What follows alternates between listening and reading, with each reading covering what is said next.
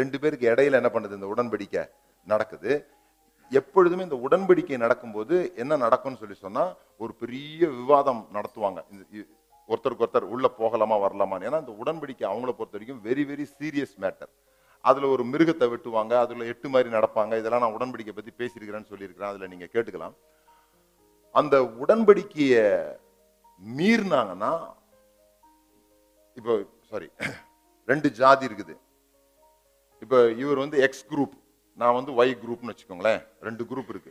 இந்த ரெண்டு குரூப்பும் ஒரு உடன்படிக்கைக்குள்ள போகுது இந்த உடன்படிக்கைக்குள்ள போகும்போது நாங்கள் ரெண்டு பேரும் பேசுவோம். அந்த ஒன்பது காரியங்கள்லாம் என்ன பண்ணோம்? நடக்க ஆரம்பிக்கும். நடந்த பிறகு அதை ஒரு கல்வெட்டுலேயோ எதிலையோ ஒன்று நாங்கள் என்ன பண்ணுறோம் சட்டத்திட்டங்கள். நீ இதை செஞ்சா நான் இதை உனக்கு செய்வேன்னு சொல்கிறோம் இல்லையா? அதை எழுதி அதை எழுதி ஆளுக்கு ஒரு காப்பி வச்சுப்போம். அதுக்கு தான் ரெண்டு பலகை சொன்னேன் நேற்று நான். ஆளுக்கு ஒரு காப்பி ரெண்டு பலகை வச்சுக்கிட்டு இவர் போய் இவங்களுடைய இவங்களுடைய கோயில் இருக்கும். அந்த கோயிலில் கொண்டு போய் என்ன பண்ணிடுவாரு? வச்சிருவார். இவர் போய் இவங்களுடைய கோயிலில் அந்த பலகையை வச்சிருவார். இப்போ இவர் இவருக்கு விரோதமாக நடந்து கொண்டா இந்த உடன்படிக்கையின்படி நடந்து கொண் நடந்து கொள்ளலைன்னா இவர் இவரை தாக்க வேண்டிய அவசியம் இல்லை. இவருடைய தெய்வமே என்ன பண்ணும்? இவரை தாக்கும். இவருடைய தெய்வம் இவரை தாக்க முடியாது. ஏன்னா இவர் அவரை தெய்வமாவே என்ன பண்ணல? கன்சிடர் பண்ணல. அதனால இவர் கோயில்ல தான் இவர் வச்சிருக்கிறாரா? இவர் என்ன சொல்றாரு நீ அவனோட உடன்படிக்கை பண்ணல. ஏன் தாவீது காலத்துல மூணு மூணு வருஷம் மழை பெய்யல? சவுல் மீறி தான் அமலேக்கியரோட தெய்வம் இவங்களை கண்டிக்கல. இவங்க தெய்வம் தான் என்ன பண்ணார் இவரை? மூணு வருஷம் மழை பெய்ய விடாம ஆக்கிட்டாரு. அப்போ இப்ப நல்லா புரிஞ்சுக்கோங்க. நான் ஒய் இவர் எக்ஸ் எக்ஸோடைய ஒய் எக்ஸுக்கு மீறிட்டாருன்னா என்ன பண்ணணும்? என்னுடைய தேவன் தான் என்ன என்ன பண்ணணும்? தண்டிக்கணும். இங்க பிரச்சனை என்னன்னு சொன்னா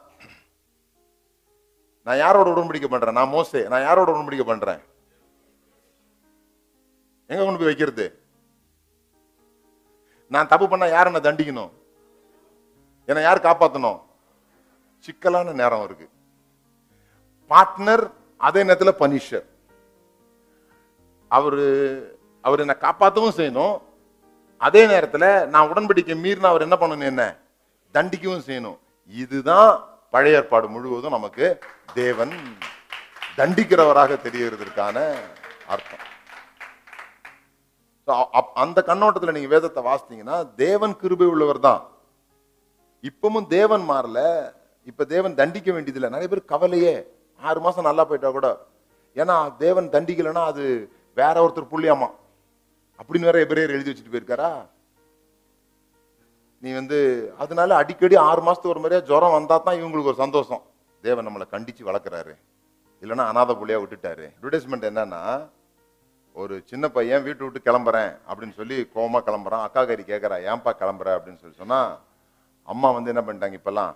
என் மேல அன்பாவே இல்லை. ஏன்டா உன் மேல அன்பா இல்லைன்னா என்னை திட்டுறதே இல்லை. மிந்திலாம் நான் சாக்லேட் திட் திட்டுவாங்க. இப்போ என்ன பண்ணுறதில்ல என்ன? திட்டுறதே இல்லைன்னு அக்கா கறி கேட்குறா அது நல்ல விஷயம் தானடா. அம்மா திட்டலனா என்ன? இல்ல அம்மா மிந்தி என்ன சொல்லுவாங்க? யார் மேல அன்பா இருக்கிறோமோ அவங்கள தான் கண்டிப்போன்னு சொல்லுவாங்கல்ல. இப்ப அம்மா மாறி போயிட்டாங்க. இப்ப அம்மா மாறி போயிட்டாங்க. அதனால நான் போறேன் அப்படின்னு உடனே அவ சொல்றா அட பைத்தியமே அம்மா மாறலடா பேஸ்ட் மாறிடுச்சு. எல்லாம் பக்கத்துல பார்த்து சொல்லுங்க. ஐயா மாறல. உடன்படிக்கை மாறிடுச்சு. மகரில் எது மாறிடுச்சு? கவனன்ட் மாறி இருக்குது. தேவன் அதே மாதிரி தான் என்ன பண்றாரு? ஆதி ஆகமத்துல இருந்து இங்க வரைக்கும் இருக்கிறார். ஸோ நீங்க புரிந்து கொள்ள வேண்டியது இதுதான். இந்த ஆஹ், இந்த சாப்டர் ஃபோர்த் சாப்டர்ல புரிந்து கொள்ள வேண்டியது இதுதான். உடன்படிக்கை மாறி இருக்கிறது. தேவன் மாறவில்லை. அங்க என்ன நடந்ததுன்னு சொல்லி சொன்னா கின்ஷிப் கவனன்ட்ல இருந்திருந்தா கூட தேவன் இவ்வளவு கொடுமையானவராக காட்டியிருக்கப்பட வேண்டிய அவசியம் இல்லை. அது என்ன கவனன்ட்டுக்கு மாறிடுச்சு?